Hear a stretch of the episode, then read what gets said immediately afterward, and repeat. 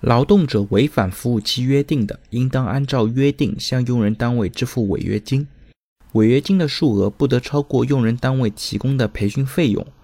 用人单位要求劳动者支付的违约金不得超过服务期尚未履行部分所应分摊的培训费用。那这一项呢，在实践过程当中，用人单位为劳动者提供专项的培训费用，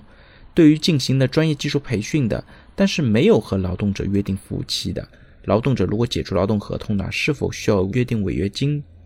我们其实可以按照本条的规定，那劳动者支付违约金的前提呢，是违反服务期的规定。如果没有约定服务期的，那本身呢就不需要承担违约金的责任。那即使约定了培训的服务期，那劳动者需要支付的违约金的标准呢也是比较明确的，它不能够超过服务期尚未履行部分所应分摊的培训费用。比方说你约定了三年的服务期，那劳动者工作了一年就走了，那这个时候呢，他需要支付的违约金的总额呢，应当是你总的培训费用的三分之二。